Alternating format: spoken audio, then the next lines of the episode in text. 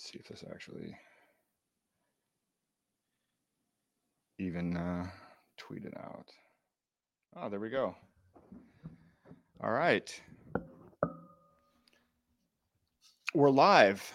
All right. Hello, everybody. This is Aaron Day. This is the Aaron Day Show. This is our very first episode. Um, I am actually producing this myself, so I apologize in advance if there are any technical issues. Uh, this show is all about stopping the march towards digital tyranny. And if you've been following me at all, um, I know some of you are new to this whole concept, or you've read my book, The Final Countdown.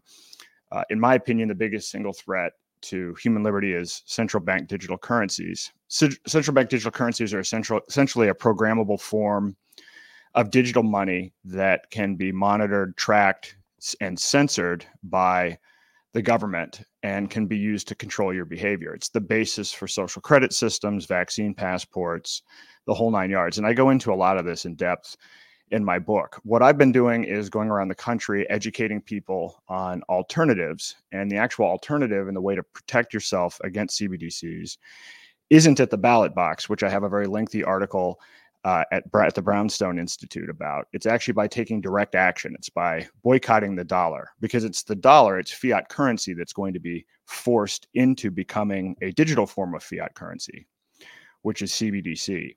So I started this podcast to go and expand on what is in the book and what's in my workshop. And because the CBDC landscape is changing at a fast rate, as is as are the alternatives, the crypto market in particular, I want to make sure to give everybody in-depth information on everything that's going on. Uh, just to let you know, I am a fellow at the Brownstone Institute. And if you're not familiar with the Brownstone Institute, they are really the front lines for dissidents who are focused on sharing the truth. Uh, and this, the Brownstone really, uh, the Brownstone Institute was started out of the COVID pandemic when basically no other organization was really willing to stand up against the lockdowns, the mandates, the censorship, and the vaccine mandates and so forth. And so um, starting this year, I became a fellow at the Brownstone Institute. And I really encourage you to take a look at their work and to consider contributing to the organization because it is a completely donor led organization. They don't have large institutional financial support. Um, so uh, please, I, I encourage you to consider that. And also, you can find out more about what I'm doing, the book, the workshop, and everything else at day2024.com. I'm really excited today uh, to have Kurt Wuckert Jr. on as our first guest, particularly in light of everything that's going on with both CBDCs and Bitcoin. Uh, and as you'll learn today, if you aren't already familiar with it, there is an ongoing civil war within Bitcoin that is culminating in a huge lawsuit right now uh, in London, which pits COPA, the Crypto Open Patent Alliance, against Craig Wright over determining whether Craig Wright is Satoshi Nakamoto. And there are a lot of implications for that, which we are going to get into. I've known Kurt informally for about a decade. We actually just met in person the first for the first time last year. Yep. Uh, I love his work. Uh, I've been following him very closely, and his background is uh, Kurt's a South Florida-based entrepreneur, investor, and Bitcoin advocate. um, he's a chief bit. He's the chief bit, Bitcoin historian publishing exclusively with CoinGeek. He leverages experience in mining, business, and cybersecurity to illuminate the past and future of Bitcoin. A veteran of the Bitcoin Civil War, Kurt champions Satoshi's original vision for a true peer to peer cash system. His clear explanations and spirited commentary have made him a sought after voice, appearing on Fox Business and leading podcasts. You can find him hosting CoinGeek Weekly live stream, where he fosters lively discussions on Bitcoin's evolution. Kurt's passion extends beyond the blockchain. He's a dedicated martial artist, er, uh, holding a black belt in Brazilian Jiu Jitsu and coaching his local gym's competition team. When not immersed in Bitcoin or on the mats, Kurt finds balance through family and friends and his commitment to his church community. So, thank you for joining us, Kurt. Good to be here, Aaron. Uh, looking looking forward to our talk. Yep, me too. How much time do you have, by the way? I, I, I, I booked an hour, but I could probably go along. Let me double check here. I have another thing at two thirty Eastern, so Hour and twenty ish. Okay, great. Uh, Kurt interviewed me on CoinGeek, and I know I think we went for a couple of hours, and so I, I, I know this, yeah, th- this this conversation could go a lot of different ways, but uh, knowing that time time constraint, we'll we'll try to work within that. Um, so just to give you a little bit more background, you know, from my perspective, I, have been involved in crypto since 2012, and in fact, I've I exited the the dollar. I exited fiat currency in 2019 and went completely into crypto, gold, and silver. Um, when I talk about alternatives, and I want to make sure because a lot of the people in, in this audience are not necessarily familiar with crypto at all, and there's a huge you know division between well, should I even use crypto or gold or silver? I am a I'm opposed to CBDCs, and I am I'm opposed, uh, and I'm and I support all alternatives. So I am not pushing any particular crypto, or and I don't have any particular bias even amongst crypto, gold, or silver, and I don't have any financial interest. You know, nobody's paying me to promote any particular um, alternative. And also understand when I talk about crypto, I'm not making investment advice or even looking at it from the perspective of how it might increase your portfolio. I'm more interested in a substitute for cash, a substitute that you can use as a medium of exchange so that we don't get mm. stuck with government run central bank digital currency. So that just as a broad disclaimer as I go into all of these podcasts, I want to let everybody know that perspective. And just to give a little bit of understanding, because some people don't understand the difference between crypto and central bank digital currencies. And in particular, when I'm talking about crypto, I'm talking about cryptocurrencies that are based on Satoshi Nakamoto's Bitcoin white paper. There are 20,000 or so different cryptocurrencies. 99% of them are not candidates to be alternatives for cash. So everything that I will be talking about is going to be something that's based on on that white paper and there's a lot of back and forth as to what how that should should be implemented which we'll discuss further. But CB the difference between CBDCs and crypto, the Bitcoin flavor of this. CBDCs are completely centralized. Bitcoin is decentralized. CBDCs are are permissioned, meaning there's centralized control over who can use them. Bitcoin is non permissioned. Uh, Bitcoin is transparent. The typical implementations of CBDC are it's not transparent. Uh, Bitcoin offers an immutable ledger where you can see all of the transactions and you can't go back and reverse them or change them. There's a permanent record that is in, in place and that's audited roughly every 10 minutes.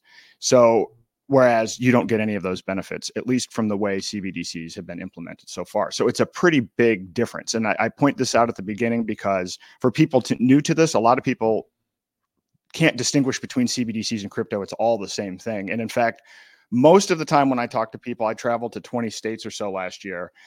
Most people only know crypto as a speculative asset. The use case of crypto as money isn't even something that's on the forefront. So we, we have a long way to go, even though we're 15 years into this. So with that as the as the uh, the preamble, again, thank you for joining, Kurt. And and you know, could you share a little bit about your background and journey into Bitcoin and sure. like the whole thing? So um, me and you have sort of similar paths. I mean, big big libertarian circle stuff. Uh, I used to write for various libertarian rags, always under a pen name. Uh, when I was younger, I, I didn't want people to realize how young I was when I was writing. So um, I but I started doing it in high school, um, that kind of thing. Uh, when the sort of Occupy Wall Street and the Tea Party kind of backlash stuff all happened. This is kind of uh, 2007, 2008 sort of era, um, you know, bank collapse, that kind of thing. Um, it, it, felt like big vindication for what I had been talking about with like the need for libertarian policy, better monetary policy, basically sound money monetary policy, the kind of stuff that you'd hear from Ron Paul or Peter Schiff, and you know, talking about how a bank could run and how a country could run, uh, you know, with, with a relationship with a healthy, healthy kind of bank. Um, you know, so when when things started collapsing, it was like, oh my gosh, this is it. But we don't have a replacement. There is no tool for fixing this, and so, um, you know, I was a I was a gold bug. So for me, it was always like precious metals, and here's your options. And I always really like commodities. I'm a Chicagoan by uh, by birth, and so I knew a lot of commodities traders and guys talking about salt and pork bellies and you know all this other stuff going on in the world. And so I always really wanted to have a commodity backed currency as what we think of now as like real world asset tokenization um, that that Bitcoin sort of allows us to have, but we didn't have those tools back then, and so there wasn't a feasible way to do it. Um, I owned a printing company. I was just an entrepreneur. Uh, I, I, worked in that industry for a long time. In 2012, uh, I had some friends that were doing activism, some kind of end the Fed related rally in in Chicago, and a guy asked me if I would accept Bitcoin in exchange for printing some posters for the uh, for the event. And uh, so that was the first time anybody ever told me about Bitcoin. Um, you know, I, I, said fine. It was like a hundred and fifty dollar job, so I kind of didn't care. Uh, just thought it was sort of novel. Uh, and then I don't know, sometime in the next six months, my brother got an offer to work for a gentleman named Adam Kokesh, uh, who had a, a, channel called Adam versus the Man uh, back in the day. It was one of one of my favorite YouTube channels of all time. Uh, and Adam offered my brother a gig basically to uh, do something related to his video operations.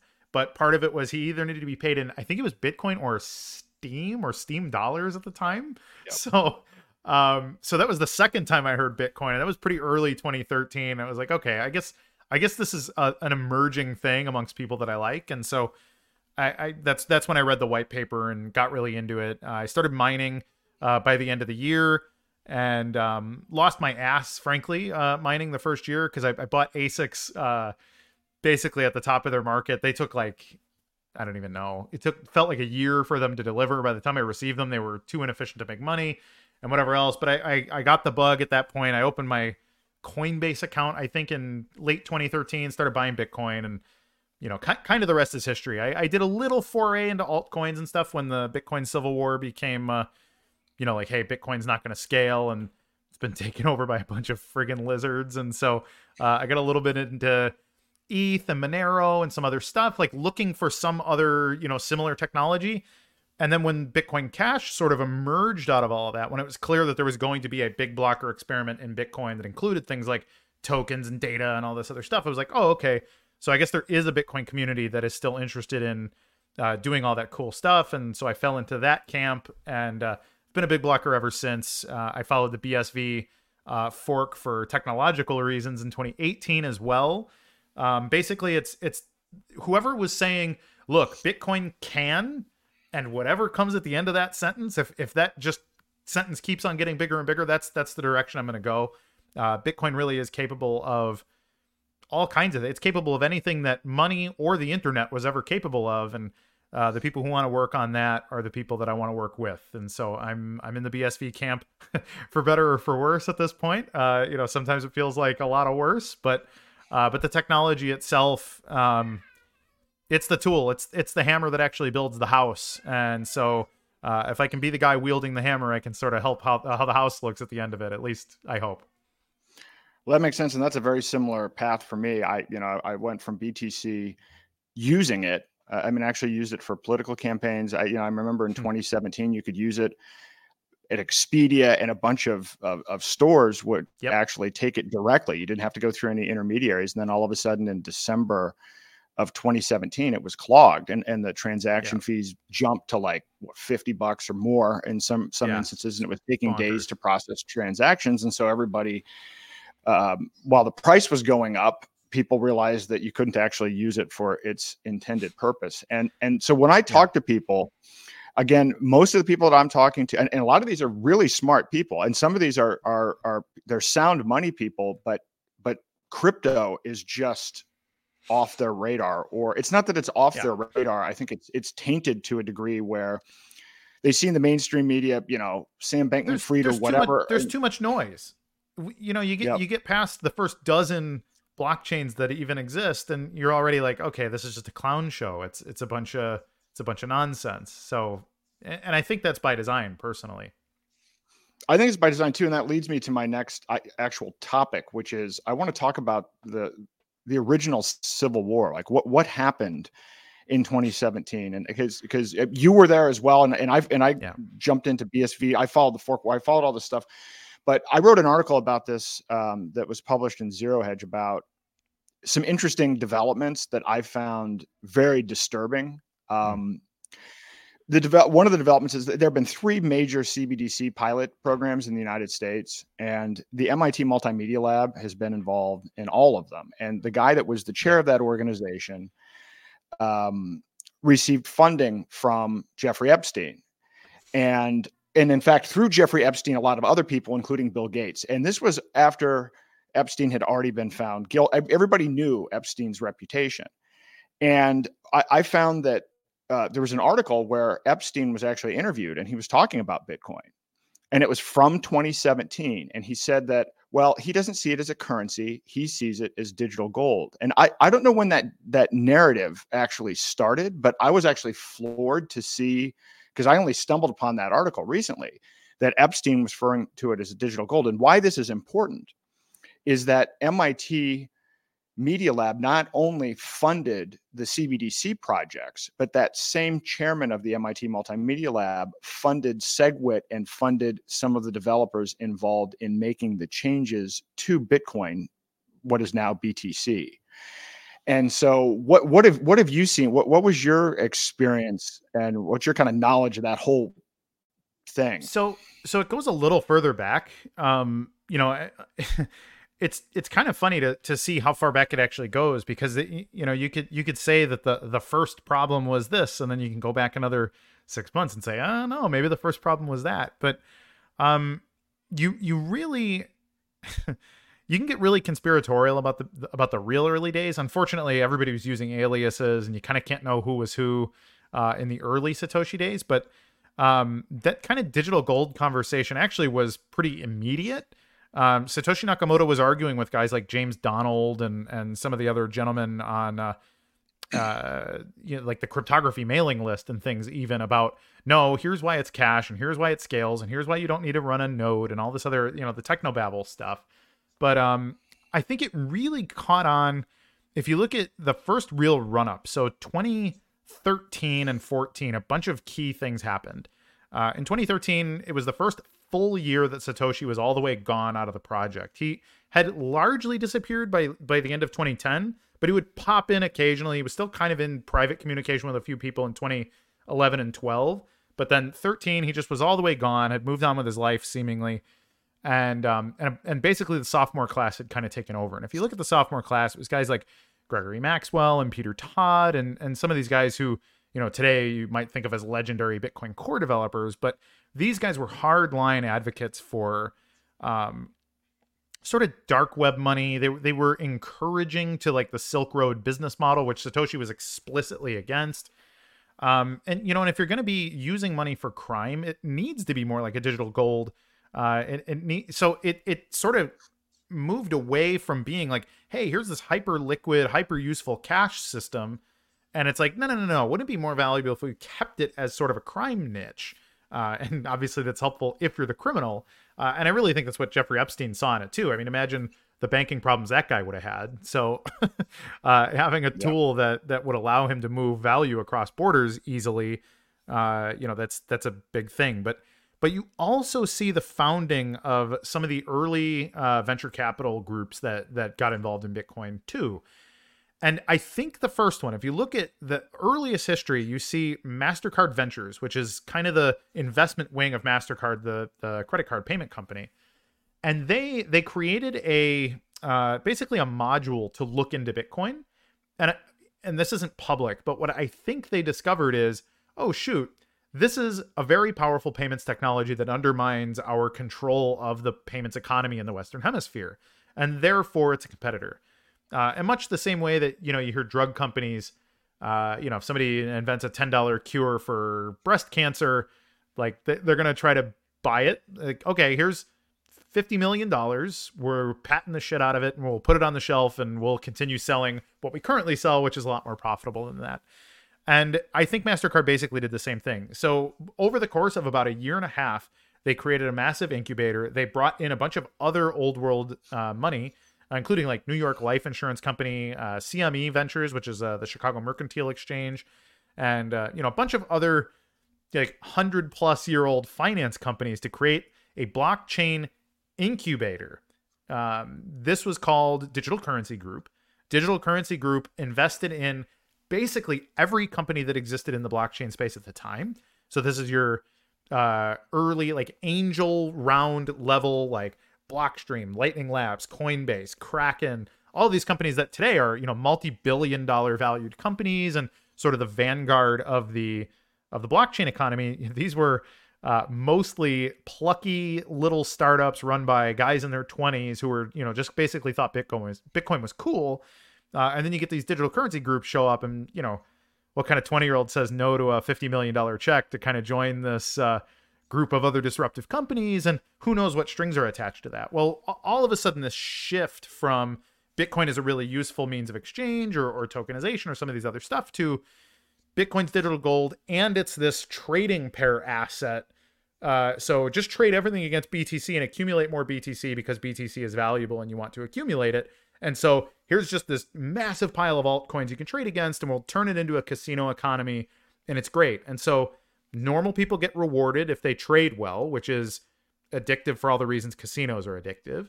And then it's no longer a threat to all the companies that invested in creating this incubator. And so I think there was a, you know, 2013 to 2017 was this era where they set up all these dominoes to basically like look, we need to make people think it will make them money.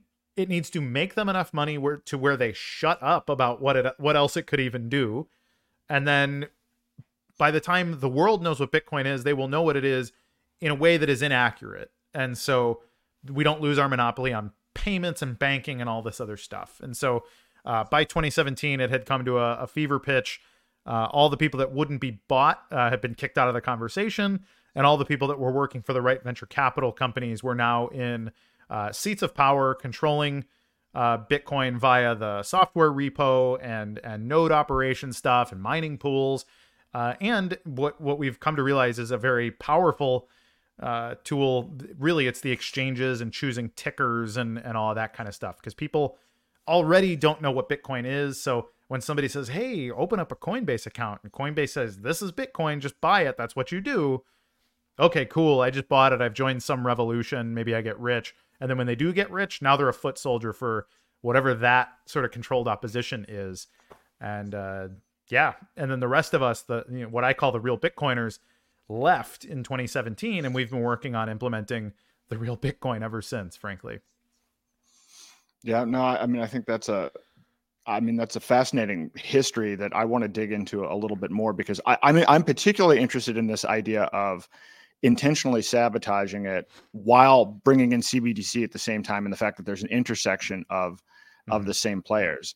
And one of the things that always struck me when I read the Bitcoin white paper and then read some of Satoshi's comments was the idea that not only is this a a currency that's separated from state and and and, and possibly an alternative to the complete failure of fiat currency, but it enables a whole new type of business model and way to even use cash through micropayments. Mm-hmm. And in my experience as a my background is as a serial entrepreneur, my first company was an e-commerce company that I started in 1995 and we dealt with 150 distributors and so we basically had a lot of uh, time and money being spent just handling and dividing payments and paying these things out over time. You pay this vendor 60 days, you have to pay this vendor, and you, you have a credit card transaction that comes in, you have to pay 30 cents plus 2.9%. And so by the time, you know, there's just a lot of friction with yeah, respect to that business. So if I so if I had a, a, a, micropayment platform, that would have been great. My second company was a healthcare company where we used financial incentives to reward people for improving their health and and actually well obamacare uh, killed it because uh, it basically said you can't reward people for results. But even beyond uh, obamacare we were using debit cards and dodd-frank actually killed that. So our debit card vendor was put out of business. Our check that we then used a vendor for checks that would do, handle like a check writing service for multiple clients. And so they would pool money into one one bank account and then issue the checks more cost effectively. And the attorney general came in and basically said, well, one of your clients might be doing offshore gaming. So we're going to seize all of your clients' funds, which created a whole bunch of issues for us. So if I had had micropayments, that would have been a game changer. And that's just from so every business that I've been involved in would have been materially different from this. But then there's a whole new set of businesses with like it, i mean it's a threat to wall street I mean, excuse me to silicon valley itself Yeah. Because most of these new technology platforms are based on advertising models where you're you are the customer, you are the uh, the data, you are the revenue model, and it's your Mm-hmm. information that they're selling, and that's what they're monetizing. And so, a really scalable, decentralized currency like this is a threat to Silicon Valley in general, isn't is it not? Oh, absolutely. So, in, in fact, I would argue this is an even bigger deal. So, I, I got into Bitcoin basically on the same premise. We need to, you know, undermine the Fed's monopoly. Maybe not necessarily get rid of it, but at least insert some competition and make them have to uh, deal with market forces, and maybe their behavior gets better. But eh, after seeing the way that uh, you know the last 20 years of internet culture has evolved, the people with the most money and power really aren't even the government anymore. I mean, the, the government is using Amazon to run all of their critical infrastructure, and they're buying data from Twitter and Facebook in order to monitor us properly. So the NSA, uh, you know, used to be the big baddie, but frankly, you know, Mark Zuckerberg has way more power than than even the NSA does. Now, obviously, there's you know some checks and balances in theory where uh, you know there would need to be a court order or you could stop someone like Mark or you know but but when when Silicon Valley really has has kind of changed the way that all of this works then you sort of have a technocracy that is is a little bit difficult to understand unless you work in tech. But I think a lot of people sort of intrinsically understand that um you know if you start talking about soccer shoes or joining a beer club or or like hey i want to maybe i want to take a trip to japan all of a sudden you start getting advertised things that are relevant to the stuff you were talking about. And so there's some ad module somewhere that is listening to you and calculating what your browsing history really means in order to uh, take your data and advertise to you more effectively. And so you really are. You you are just the aggregate value of your data to uh, the real rulers of the real economy today.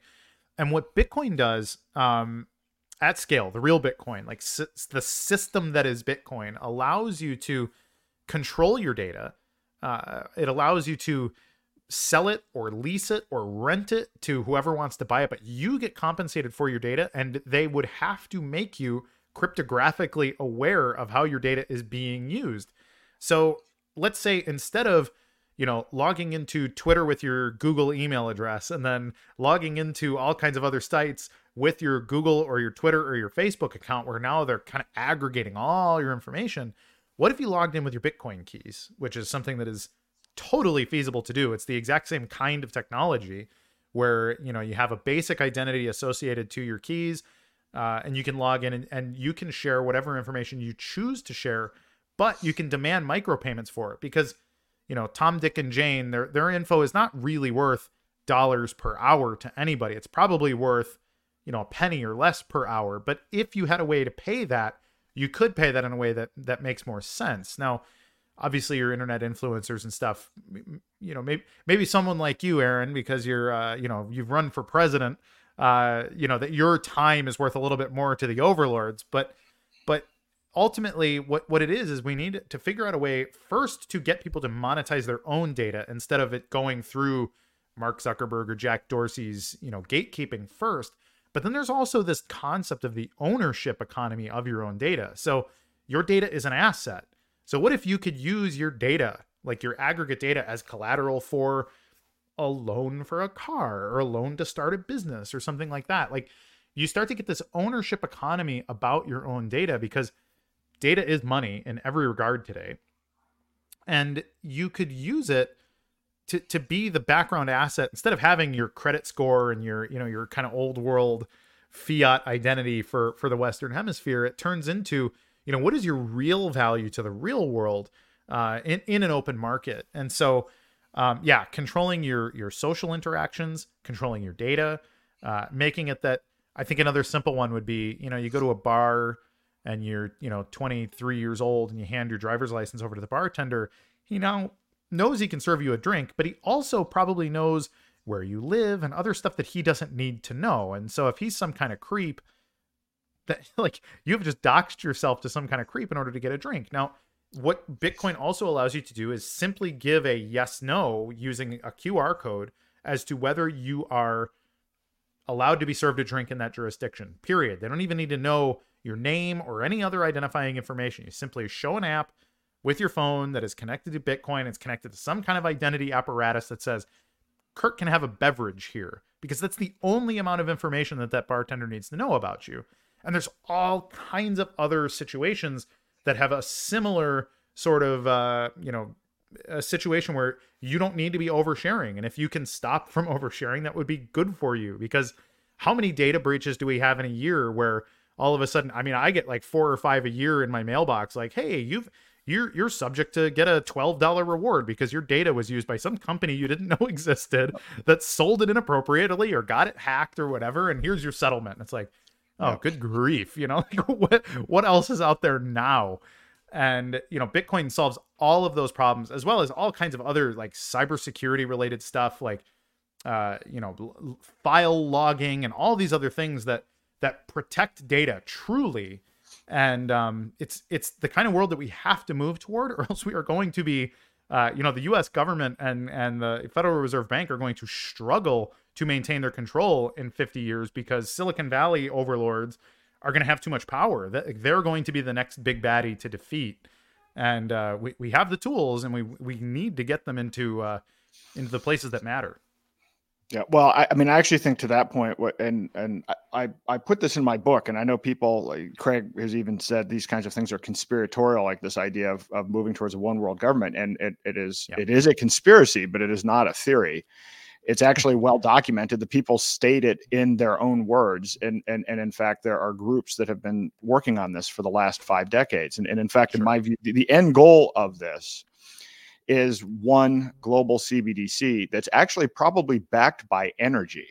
So the entire technocracy movement, even going back to the 1930s, the, the concept behind it was to replace a price-based system with an energy-based system. And so this is this is a system where um, they literally want to control every aspect of your life from the top down every decision that you make and and they can control that because if they can control they have to be able to manage all of the energy produced and energy consumed so they basically yeah.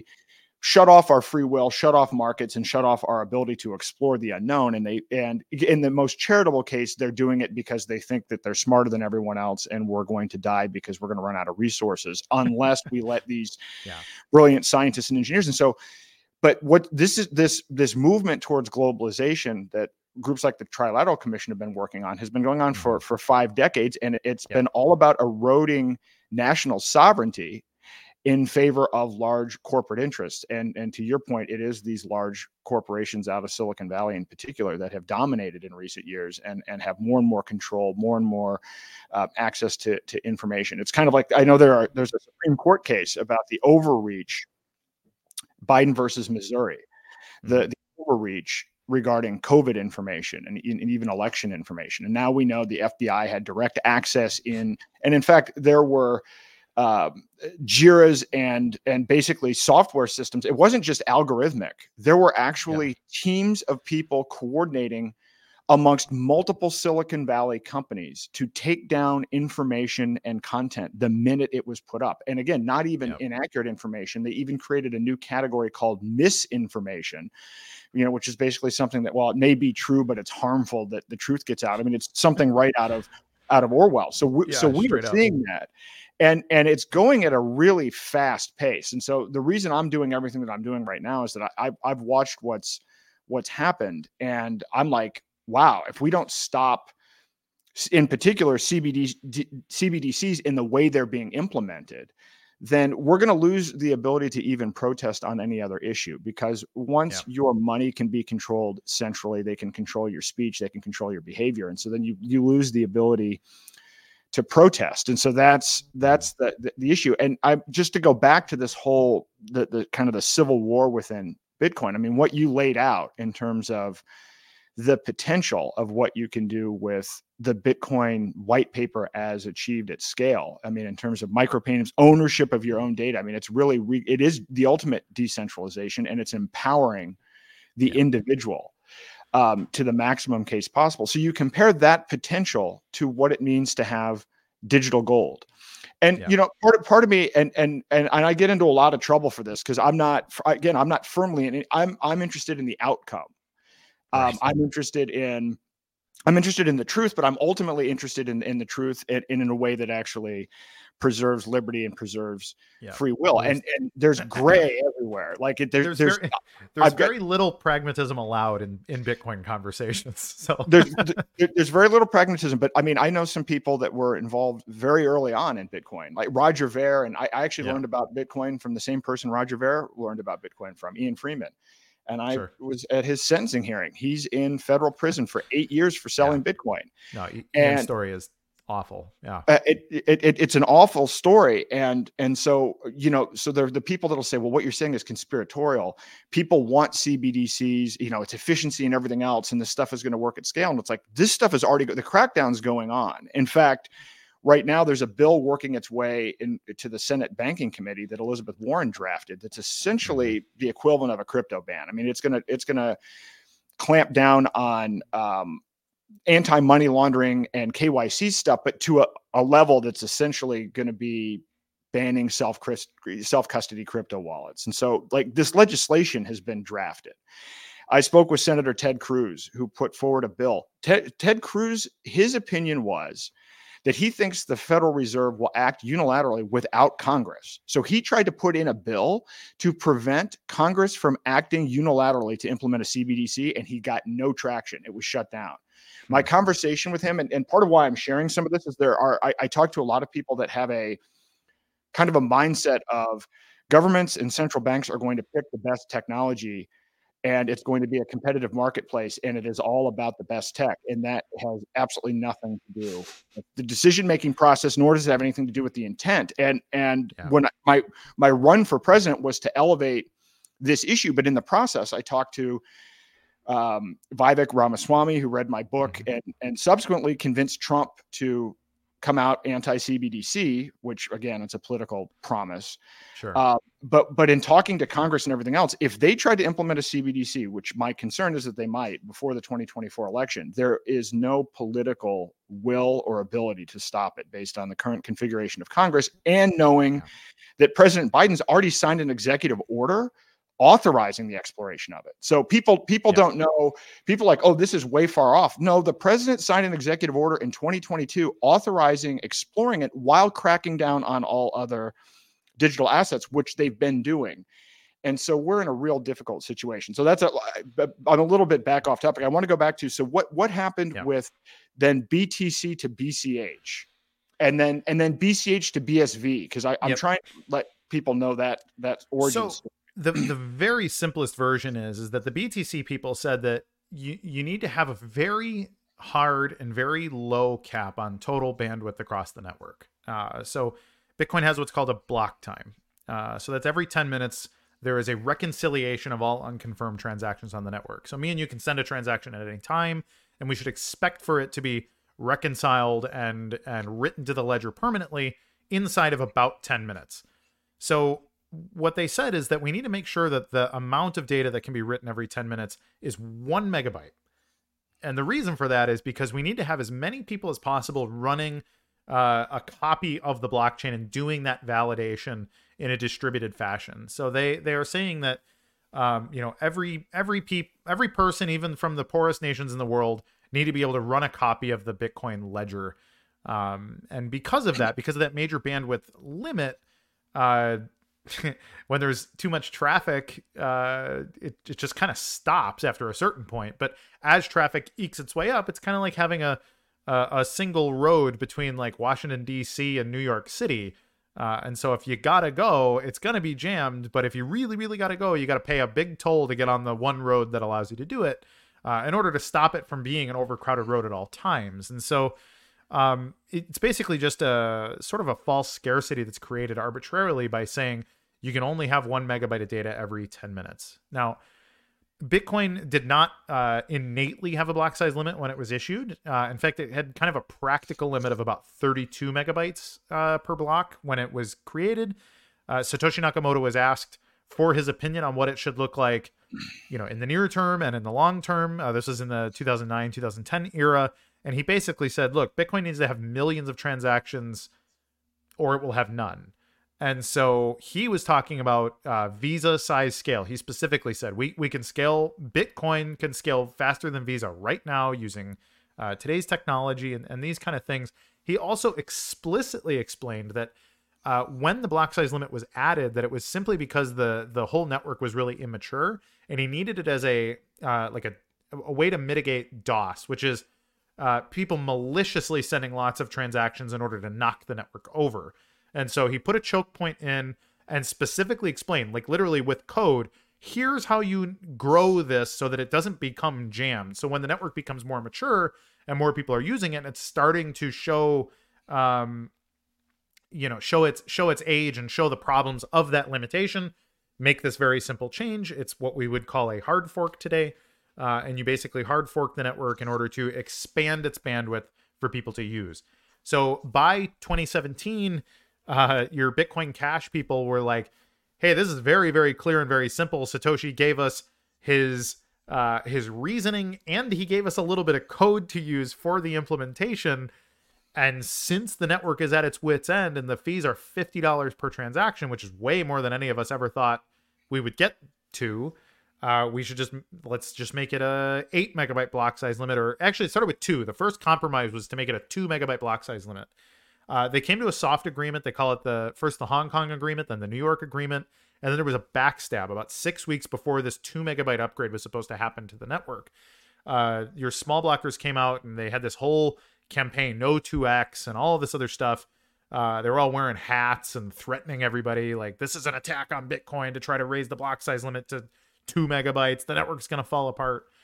Um, bizarre. Actually, what I, I think occurred in the background is that the guy that created the implementation that allowed it was an independent. He wasn't a Blockstreamer. Uh, was a guy named Jeff Garzik. Um, and there was a lot of money being raised under the auspices that Blockstream and its uh, group of people were in control of Bitcoin. This is something that I've seen on pitch decks that hey, yeah, you should fund us because we're in control of the protocol. We're gonna we're gonna make this work for you. Uh, and then when some new guy is to be the guy that issues the fundamental protocol that Bitcoin is on, all of a sudden they lose that control. So I think that's why it was sort of an all of a sudden no no 2x. Um, so then the Bitcoin Cash people, the me, frankly, me and my, my friends, excuse me, we had to um, kind of come up with a a solution really quickly. Uh, Bitmain, uh, Jihan Wu's company, the biggest manufacturer of uh, mining uh, ASICs, and a couple others. Uh, Roger Ver was one of them. Uh, they they started funding the creation of a client that would uh, upgrade the network, and they were going to have essentially a hash war. So Bitcoin Cash was going to have an eight megabyte block size limit and compete for hash power to see who's the real Bitcoin. that happened on August first, twenty seventeen. A um, lot of really weird stuff happened. Uh, Bitcoin Cash looked like it was going to explode up in value. In fact, I think it did actually uh, crisscross and take over uh, from Bitcoin Core uh, briefly. But then all the exchanges went down. Coinbase was down for hours. And then all of a sudden, everything turned back on, BTC was way up in value and Bitcoin Cash was down quite a bit. And everyone's like, oh, whew, okay, that's it. This is the real Bitcoin based on the price. So it's this notion that the the the highest price will determine the most hash power because it's what's most profitable to mine at any given moment uh, and therefore that is Bitcoin. It's just this metric for deciding uh, in a dispute what is Bitcoin, right? So Bitcoin Cash ventured off on its own way, uh, had another upgrade to the network back to the 32 megabyte block size limit uh, from the original Bitcoin. Um, but then a dispute started to arise over okay, what should the rest of the roadmap for restoring Bitcoin Cash to the original Bitcoin protocol look like? And there was a faction of people that wanted to add some new uh, op codes, like leave a few things turned off that have been turned off over the course of the previous, uh, I don't know, seven or eight years at that point. And then, um, but then also uh, add, what do they call it? Op data sig verify, which is basically a, they wanted to add an additional opcode that would subsidize a very specific kind of token issuance behavior. Um, and then they wanted to add uh, a, a, few other things. It was like three or four major things that were pretty contentious and then the other half of the community this was the community uh, or this was the half i was on was saying hey let's just start at the base bitcoin protocol like let's take what did satoshi give us let's re-implement that and then you know may- maybe we can do more you know if there's something that we've learned and, and whatever else but the conservative approach would be if we're going to restore bitcoin to just restore it back to all this stuff that basically nobody ever tinkered with like let's see if satoshi was right before we start presuming that you know this other random dev from Belgium is right about the the new way to implement Bitcoin, right? And yep. so uh, by November 2018, it was basically another hash war, uh, wherein BSV, uh, the BSV nodes were trying to become uh, the real Bitcoin Cash. We were fighting for the Bitcoin Cash ticker now, uh, and saying, hey, Bitcoin Cash should have no block size limit. It should restore the original script protocol, basically all the original uh, ideas that make Bitcoin work in the first place and then we'll go from there. And um, turns out a lot of similar people.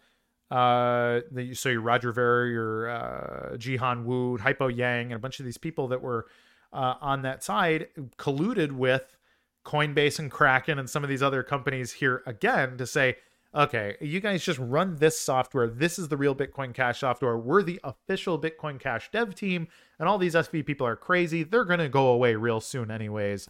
So just just run this, split split off any node that's trying to run SV um, blocks essentially, and they'll become their own chain and they'll just quit, right? So uh, on November, I think it was November 15th, 2018, we split again. And so now there's a BSV, a BCH, and a BTC that all use SHA-256 uh, mining algorithm. They all share a predicate history. They all sync back to the Genesis block. Um, and so if you did nothing, if you bought Bitcoin in early 2017 and have done nothing since, you own equal parts of all three chains, and you are, uh, you know, a pragmatic member of the Bitcoin civil war by de facto, and uh, and that's kind of where we're at today. Now, BSV has has made a bunch of extra stride. BCH is at this point, from a technology standpoint, basically a dead project. They're, you know, the blocks have some of the blocks have five transactions in them, you know, for days at a time. Like there's, it's not really getting a lot of use. Uh, they have added some new tech and done some new things, but nothing special is is happening over there. And meanwhile, on BSV, we are months away from implementing the next generation node technology, where we're literally talking about uh, millions of transactions per second and uh, the kind of scale that Satoshi Nakamoto was talking about 15 years ago. Now, for some context, a million transactions a second is faster than even the some of the fastest payment technologies in the world. So that's faster than Visa, faster than Mastercard, uh, and a bunch of other things. But compared to Bitcoin Cash, is capable of about 100, maybe 150 transactions a second, and Bitcoin Core is capable of somewhere between five and seven. So total five and seven transactions per second. So we are close to a million times more efficient than Bitcoin Core uh, and we are like a hundred thousand times more efficient than Bitcoin Cash. So uh, we are talking about uh, exponential levels of greater scale, proving that Satoshi was right 15 years ago uh, and explaining how Bitcoin could work. Uh, we've we've finally uh, you know started to prove out some of his more grandiose theories, and and that's that's where the chips lay right now. Yeah. So some of the you know I so having lived off of crypto primarily since 2019 I, I still find bitcoin cash the most useful and because sure. I, and, and and the problem is it's uh, I, I use bsv wherever i can i mean i i've actually yeah. I, I, know we had the anypay point of sale system yeah. I, I used to buy uh, gift cards that was a great yeah, a great service and i mean i've done all of the all, all of this stuff but when it comes to like being able to do you know debit cards or or, or to actually yep. use it, it, it I, bitcoin cash is still still ahead and they're working it's, on some other interesting stuff there too. They are. I, I don't want to criticize the bitcoin cashers. I, th- I, think in a lot of ways you know they're they're the cousins that i like in the bitcoin uh, context but um, it's also it's way more liquid because it's on all the american exchanges so you can quickly swap it for fiat which makes it easy to have a point of sale system and those sorts of things. So yeah bitcoin cash has its pluses but uh, you can see the adoption on bitcoin cash has not been uh, not been what anything hoped. Frankly, the split in 2018 um, was really unfortunate. Really set both BCH and BSV back by you know years, and maybe maybe we'll look back in a decade from now and say you know that's that was the coffin in the nail. Like that's when we all died, uh, and just wouldn't admit it. So uh, I completely concede that uh, you know we are all imperfect, and it was probably unwise for us to bicker of the way that we did, but it is what it is today. Well, yeah, and I'm going to get into some of the other interesting stuff that some of the the difficulties that I'm having with with, with BSV. I but yep. and even as it relates to this, I, I think the thing that bothers me the most is that there are now 1.3 billion CBDC accounts globally. I think versus 580 million. crypto accounts. And uh, you know, it, it's I mean, you've got China, you have uh, some digital rupee. There are 11 countries that that have, that have implemented sure. CBDCs, and uh, and if you look at the rate of adoption, there were only 30 countries even exploring CBDC in 2020, and now it's 130. Right. Like the rollout is, sure. incredibly brisk, and so, yep. That like I, I guess to your point, this whole thing that happened in 2017, 2018, that basically gave the opportunity for CBDC to to really jump on the scene. Yeah. And in fact, the irony is, I, and I mean, we'll talk about this. I I I think that it's conceivable that you know the idea was if you have this one chain that that you know all governments will have to all all CBDCs will have to run on this one system because it will be mm-hmm. the efficient system, and you can actually because of the transparency and everything else, bring uh, transparency and fairness to central banks. But that's yeah. not what's happening. You're seeing like Hyperledger. If you're looking at the implementations that are happening, they're not. sure. And and and by the way, I don't think central banks have that um, have that desire. And so, yeah.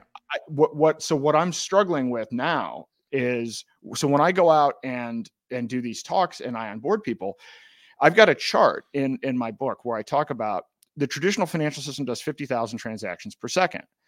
So if we're going to have an al- need an alternative, then we're going to need to use multiple coins. Obviously, if BSV gets to a million, but you know, I, I, list BTC seven transactions per second, and then BCH whatever it is, 260. I eh, you know Ravencoin. I list a, f- a few others, and then I list BSV.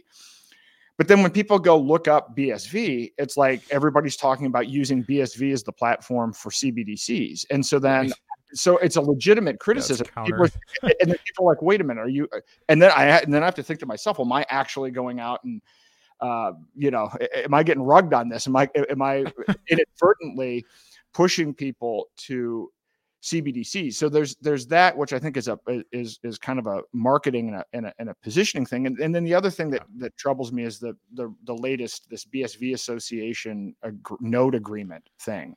Yeah. Which so my so my question is and I look I understand the arguments. So there are a lot of people that that make the argument that crypto is used for crime and and you know uh, you know you want something that works within the law. And the only people that would want something that works outside of the law, they must be drug dealers or child traffickers. The reality is, and I've done some polling, the bigger concern is the fact that we have a government, at least in the United States, that is violating constitutional rights that is censoring people, that is not beyond uh, censoring financial transactions based on political speech, which to me is a much bigger problem than drugs. Yeah. It's a much bigger problem than money laundering. And in fact, the truth of the matter is, if everybody was running on one global thing, people will just start trading in diamonds and other things. It's it, it sure. it's not going to stop illicit behavior. So I'm I'm struggling with um, what the node agreement means in terms of, of censorship, and if that just means if, if it's going to be we're going to comply first and then you know dig into it later, yeah. uh, and what that means. Uh, it, I, I understand the concept of honest nodes, but when I read it, the honest node concept is a technical consideration, not a yeah. legal. I, I, I don't understand that argument, and then and then also just this um, because I've dug into this. I so so people aren't. I, I've I've heard Craig say that there are four four CBDC implementations, which mm-hmm. Craig said a lot of things, so I'll believe it when I actually see it. But but but of all of the ones that are already out there, they're not using BSV. So I mean, what are your yeah. thoughts on this? Am I missing something? So, so so there's a lot to unpack there. Um, and and I'm coming at it from a similar place as you, where I'm uh, like I don't I don't like CBDCs because I know likely how they will be implemented. But um, you know, when it comes to BSV, it's a little bit like internet technology. Like I've been an advocate of internet technology as a way to make people more free for I don't know since the 90s at this point. and like ha- has the internet made people more free? Like I guess in some regards, I, like we're able to communicate more easily, and I think that that has made us.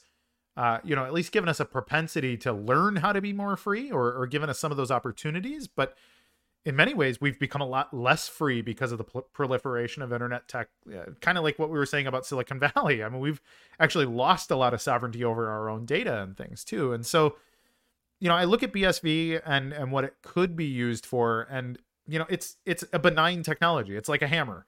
And you know you can use a hammer to kill somebody or you can use a hammer to build a house. And like you can't really blame the hammer for either thing. Now that's that's one part of the conversation. Now the the other side is yeah but when some of the key people that are involved are the ones advocating for it to be used for this thing that perhaps we don't like that's a little bit different and i think that that's a fair criticism but i think one of the really important things to understand is that if your CBDC is issued on something like Ethereum or if it's issued on something like um, Hyperledger, both of which use an account based state system. So, like your bank account, for example, your bank can say, you know what, your bank account's closed because it's not on anybody's ledger but ours, and your account is in control of us. And so, uh, we are going to, you know, put a hold or put a stop, or we're going to change your balance. And what are you really going to do, right? Now, Bitcoin, because it works like a cash system, it is literally like cash in your hand. And so if you issue a CBDC using sats on the ledger as the underlying asset, now that's they don't really have the ability to seize or confiscate or truly control your tokens when issued that way uh, in the same way. And so instead, you're actually using whatever the CBDC is, whatever fiat standard is kind of a unit of account but it's ultimately undergirded by the sats on which they sit. Now, that does two things, and and I think this is actually really important. You can move your own coins if you have your private keys, and in order to stop you, you'd have to go through a very big rigmarole to make that stop. Now, the second thing is that, in my opinion, anyways, the most powerful thing that a central bank has, and the reason they have power in the issuance of the currency, is that we can't know how and when and how much that currency is issued. So, like, we know that $30 trillion or something was printed out of nowhere over the last couple of years. The, the COVID print was the biggest inflation event uh, in world history. But the math is, you know, we're just trusting the Fed's ledger as to what actually happened, too. So we can't audit it. We can't know. We don't know the value. We don't know how much is in circulation. And Bitcoin changes that, too. You cannot issue an asset on Bitcoin without having the amount of that asset being instantly globally auditable. And so, if you issue an asset like the dollar or like anything else um, on Bitcoin, you don't get that ability to front run and say, "Ah, yeah, we gave we gave Chase, Bank of America, and stuff. We gave them the first hundred billion dollars like three weeks ago, and let them kind of front run everybody and pay their own bills and do, you know like the malfeasances that that the central banking system allows." And so while I don't like central banks and I don't really like, you know, the way the commercial banks are kind of part of the octopus tentacles of the Federal Reserve System, issuing them over something like BSV actually solves my main two criticism, which is instant seizability and no auditability. It solves both those problems if issued on BSV. So in a way, it actually kind of brings them more toward us than it brings us toward them. And so I would see that as a net positive unless there's some major thing that I'm missing about but, that whole concept. Well, well, does it? Because what are the uh, like?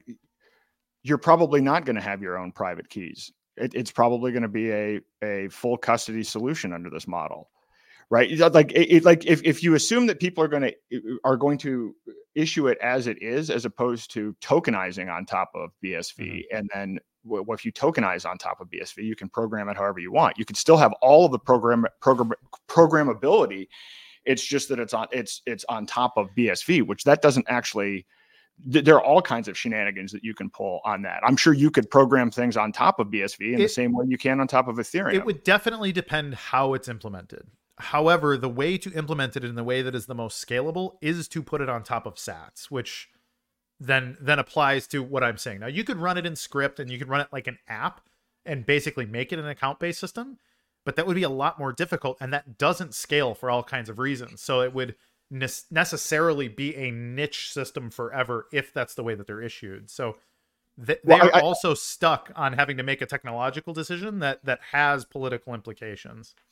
I, I, but but they are but people are doing so that's what people are doing so when you look at what what is implemented when you look at what china's doing and then you look at this thing like yeah. the regulated liability network which yeah. which to me is the scariest thing that i've seen yet because it's basically an uber ledger that will record all cbdc transactions and all digital asset transactions hmm. and allow for multiple third parties to be involved in in censoring and monitoring it And so, so like I look up regulated liability network, like it is, uh, it, and I was, I, I, I will need to study that. I, I don't know what that is, so I would need to learn about it myself. And and it goes from bad to worse because it, you know once you start looking at for instance how stocks work I, the way that stocks mm-hmm. work in the united states is, is ridiculous. There's one company dtcc that controls all of the stock certificates.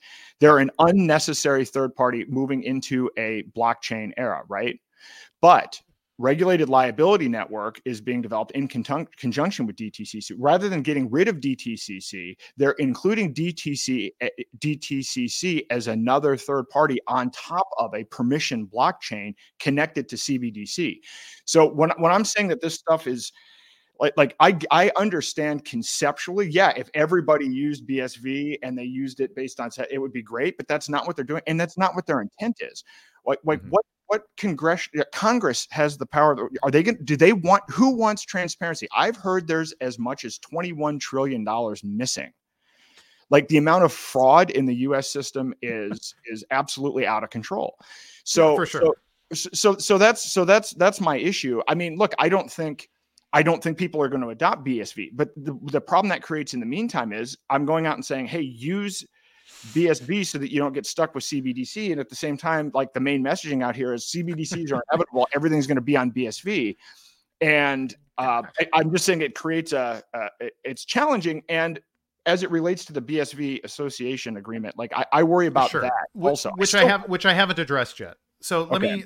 me, as I, you know, while I again agree with your fears, like if they're just going to go to some other system that isn't based on a blockchain at all then it's it's a little bit irrelevant anyways but no, well it's not it's not irrelevant it's not irrelevant if this is a mass non-compliance movement if this is sure. a people getting together th- what i'm suggesting is why don't we just say fiat never works whether it's digital or mm-hmm. otherwise why don't we look at the fact that actually separating money and state is something that can transform society and let's deal with it at the individual level well, as and, opposed and, to and waiting I agree. and that's so so that's you know I've, I've I've not written about this in a long time, but I wrote about this, I think, pre BSV, talking about underlying sats as the essentially the gold standard that underlies the new issued fiat.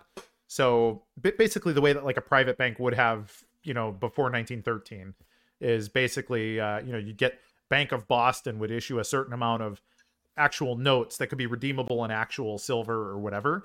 And if you use sats as that underlying asset, then you can have an exchange from the issued dollar to the, the relative amount of sats so that the definition of a dollar includes the understanding of a certain amount of sats that underlie it.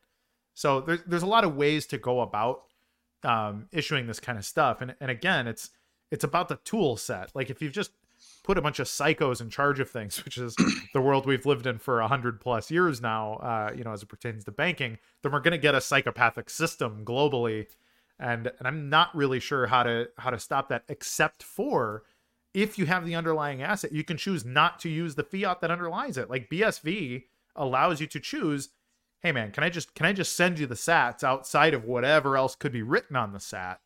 And you know so that that becomes an option which I think is really really key so for your for your privacy and for your critical function stuff use the underlying asset but if you're to you know, go buy a Slurpee at 7-Eleven or whatever else, and they're not accepting BSV, but they do accept the other token, the the ability to rapidly convert your BSV to four dollars to get your your stuff at the at the the, the quickie mart, like that's that's an option. So it's I, I don't know. And frankly, if that's the way things go, and and you know, we're like we're heading toward tyranny in so many ways, anyways, that I'm not really sure where our option to, you know, choose a path that has none without without having to concede that we're just going to bring some everywhere we go. Like even when we try to shed our baggage, we can't shed our baggage all the way unless we completely exit not just the dollar but exit society. And that's not something I'm willing to do because I don't think you know, being a, a separatist hermit is going to solve those problems. Now, I may change my mind as I get older, but for now, like I, I want to live in a neighborhood and be part of society at least to a degree. So, well, well, so that's a separate thing. I'm actually writing. It might might turn into a book on the fact that we need America 2.0 yeah. Oh from first principles. So, but, sure. but my my point on this is the default is a one world technocracy. This is what people have been Yeah. working towards for a long time. This is when you look at what the Bank of International Settlements is doing and, and Oh, even how they're rolling Absolutely. out CBDC. And, Yeah. and, and the chair of the Bank of International Settlements has said this is about control. This is about monitoring. I mean, th- these, these sure. aren't conspiracy theories. So, what I'm suggesting is the default will be and and based on their art their actions already unless we come up with something different and unless we exit their Yeah. system the default is tyranny. I don't accept tyranny. So what i suggest is we exit the dollar as quickly as we can start using decentralized alternatives in a parallel economy now. It's not going to be everybody but i mean it's this is kind of a modern day revolution of sorts. Um, a- a- and then while simultaneously i think we have to go back. We I- actually think we have to have a fundamental question centered around whether or not we have free will, because the model that the technocrats are trying to implement is actually based on the idea that we do not have free will. And so I think that this, like that's the level of conversation that we need to have.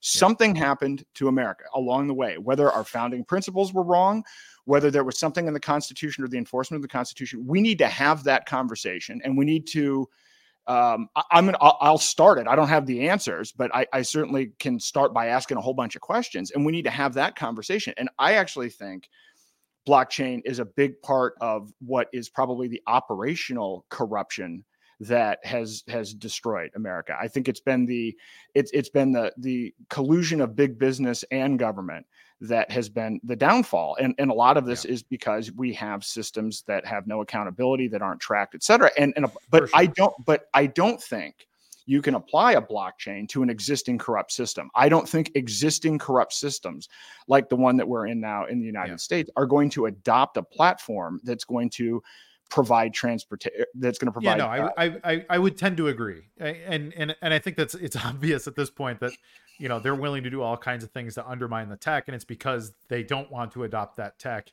uh you know until until they're good and ready to adopt it exactly the way they want it to. So um so moving on to your your next question about the the bsv association. So they they created this nexus network access rules uh concept. No, it's it's based on an older concept uh, that they used to call DAR, the digital asset recovery concept, but it it changes it quite a bit from a focus on digital asset recovery and, and it makes it a little more about um, basically managing traffic on the network. Now I'm I'm new to this. I had no insight uh, that this was coming out or the form in which it was coming out. So I I got it about a week ago when everybody else did, and I've had to um, digest it a little bit and also send it to our our uh, company's attorneys because I run a a mining pool on BSV, so this is Yep. directly relevant to my business, and um, you know that's been trying to explain all of that to my attorney to come up with an opinion as to like okay how how obligated are we to abide by this Swiss entity's mandate and all of this other stuff, but you know I, I've I've thought about it personally. My my knee jerk reaction is to say like hey man you know if if bitcoin association is going to be this arbiter then what what are we even needed for?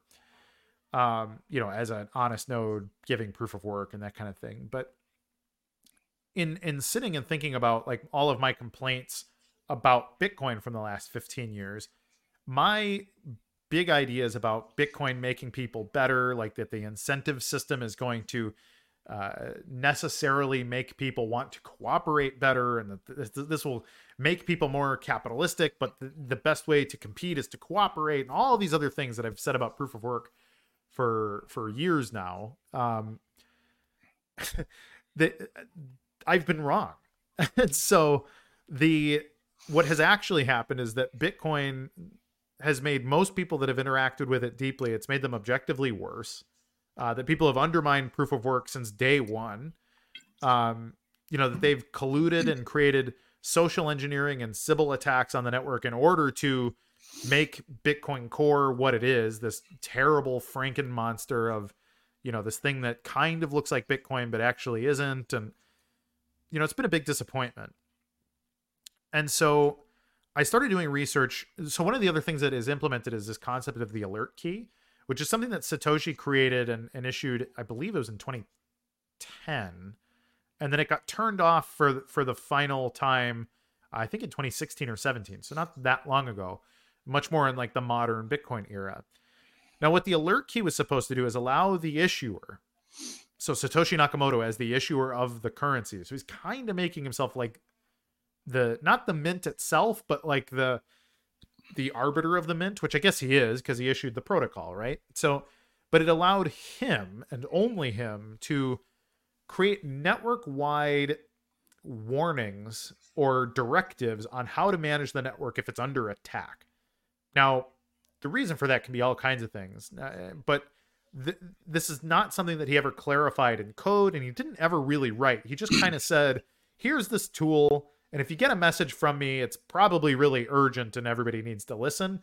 But it was never used. It never got used for for anything, and so its its use was very theoretical and never basically never got tested and then because of like once he disappeared i can't remember who had there was some talk that maybe mark karpelès from uh, mount gox had the alert key and there was all this stuff about like wait is, is the alert key even in the hands of somebody that can be trusted and so they literally just shut it off network wide and said okay this whole alert key thing is gone but i also think it's relevant that at the time there was the creation of this concept called the bitcoin foundation of which Satoshi Nakamoto was a founding member. And part of what the Bitcoin Foundation was supposed to do was to that. Okay, interesting. Yeah, and, and it a lot of people don't. It was very old, and it was it, it was when Bitcoin was in its cradle. Not a lot of people were paying attention, and then uh, as soon as Satoshi kind of faded away, it got really written off by essentially the small block or the people that control BTC. They were like, you know what, Bitcoin Foundation doesn't have any power over anything and so it just kind of went away. But it, there is something, if you look at its constitution, if you look at the conversations in the creation of Bitcoin Foundation, that there were, it was kind of like setting up a little bit of a governance council for the for the sake of hey under emergencies it can't just be up to you know whichever software dev is awake at night and gets the red alarm and decides what to do in an emergency so we need some people whose job it is to to sort of do that. And I think it should be done by committee. And now if you look at who the members are, it's actually guys uh if I recall, like guys like Vinny Lingham, I think was a board member. Um so was uh Jon Matonis was uh was a was I think the founding president, if I recall. Roger Ver um, was there uh, early. I don't know how early, but he was in early so there was a second actually craig wright is a member of the bitcoin foundation he obviously joined a little late i think he joined in 2014 before anybody had discussed whether or not he was satoshi nakamoto so that's also a curiosity but um they kind of existed to do a little bit what the bitcoin association is doing with nar. Now it never got pushed out like an edict or anything like that. Um so it just kind of died on the vine. But if you look at the alert key and Satoshi helping set up the Bitcoin Foundation, you kind of see he had a little bit of this intention for some extra management under pressure. And if you look at the new the network access rules stuff, most of it is not about returning stolen coins. Like that is mentioned, but the overwhelming majority is kind of defining a few types of attacks on Bitcoin. So what if there's an overwhelming hash power based DOS attack? What do we do? And it's essentially okay, so what we will do as the association, we will coordinate which block is the last valid block, and we will ignore the proof of work if we all know that that proof of work is malicious. So if we can see clearly that it's malicious, we'll make that decision and, and move on. And then other other things like, okay, now what if somebody has a lot of hash power and maybe they're not malicious, but what if their action on the network with a lot of hash power is degrading the network in some way? So let's say if like Bitmain were to start mining BSV and 99% of hash power is Bitmain's, but they're using a node version that has a 5 megabyte block size limit. And so every block that gets mined is only 5 megabytes and it's censoring millions of transactions across the network and degrading people's use of the network. So you could argue, okay, that might not be an attack, but it is an unacceptable degradation. And therefore, we need to coordinate, act, and make sure that the network is just usable. And so this is relevant because we had a similar thing that happened last year where uh, there was a pool that was doing exactly that. Like it just was a degraded user experience, and nobody could get in touch with this pool that had all this hash power but had their nodes set stupid, and it was it was degrading experience. And we're all like, I mean, literally, it was it was me because I'm the CEO of Gorilla Pool, and I'm on the phone with the CEO of TAAL, who's on the phone with the the guy that manages Quadlink and some of these other pools on BSV, and we're all like, "Hey, what the hell do we do? What's what's the right thing to do? What like what does the white paper say we should do?" And we're having we're having these calls from like all night. I was up all night that first night, and we we all kind of were saying like, "Shit!" Like I would like, should we ask Craig? And it's like, well, no. If we bring Craig in, that's kind of that's a conflict with him and just all this other crap. So it just it was really hairy. And then ultimately the the it they just kind of went away anyway. So the problem solved itself by just sort of luckily going away. But it really illustrated it, we we need to have some of these processes defined. And so in that sense, I think the network access rules are probably a net good, although just like everything else, you add a layer of governance and then there's an opportunity for corruption to creep into that layer of governance and then you've got fresh problems. So um I I still I have very mixed feelings about it, especially because it directly affects my company. Um yep. but I don't overtly hate it. But I am also very uncomfortable about it. so it's it's it's a little bit of a rough one for me right now. Yeah. Well, look, I, I know you've got to go, and I appreciate the extra time. We have we haven't even scratched the surface, though. We haven't even gotten into yeah. Craig Wright. We haven't gotten into the lawsuits or COPA. I would love to have you back yeah. if you'd be willing to come back because I think I, would be very to, happy to, for sure, to, to, finish the to to to well, well, this is going to be ongoing for a long time. But I actually think the point you just made is I, I believe we have a fundamental. We need to have a fundamental conversation about governance. Period. For sure. Yeah. I mean, again, this is what we're dealing with politically. This is what we're dealing. So, so, so, I think there's some big thinking that has to be done here. And I think you're right. I think people have let, I, I know I, have been let down by the by the behavior of, of, of people in this space as well. So yeah. so we need to take that information. What do we do with that information? Um, right. So that's that's a topic for another conversation. All right. Well, so I know you got to go. Where where can people find you? What's the best best way for people to? All over. So I have kurtwuckertjr.com. Uh, that'll link you out to all my social. But I'm literally at kurtwookertjr everywhere. So you can find me on X, Facebook, Instagram, Telegram, anywhere else uh, at, at, that handle. And um, you can watch me on CoinGeek channels. I do my podcasts and um, you know my streams and my publishing. So I write an article a week as well. All of that is on CoinGeek. So if you want to read my official stuff, it, it comes out there. And if you want to just follow me, the person, I'm at Kurt Jr. everywhere. Okay, great. Well, thank you. I again, I, I know it's a little bumpy. This is my uh, my first time doing this. So the, ne- the no next worries. one will be smoother, but I, I really appreciate your time. Thanks. For sure. Thank you, Aaron.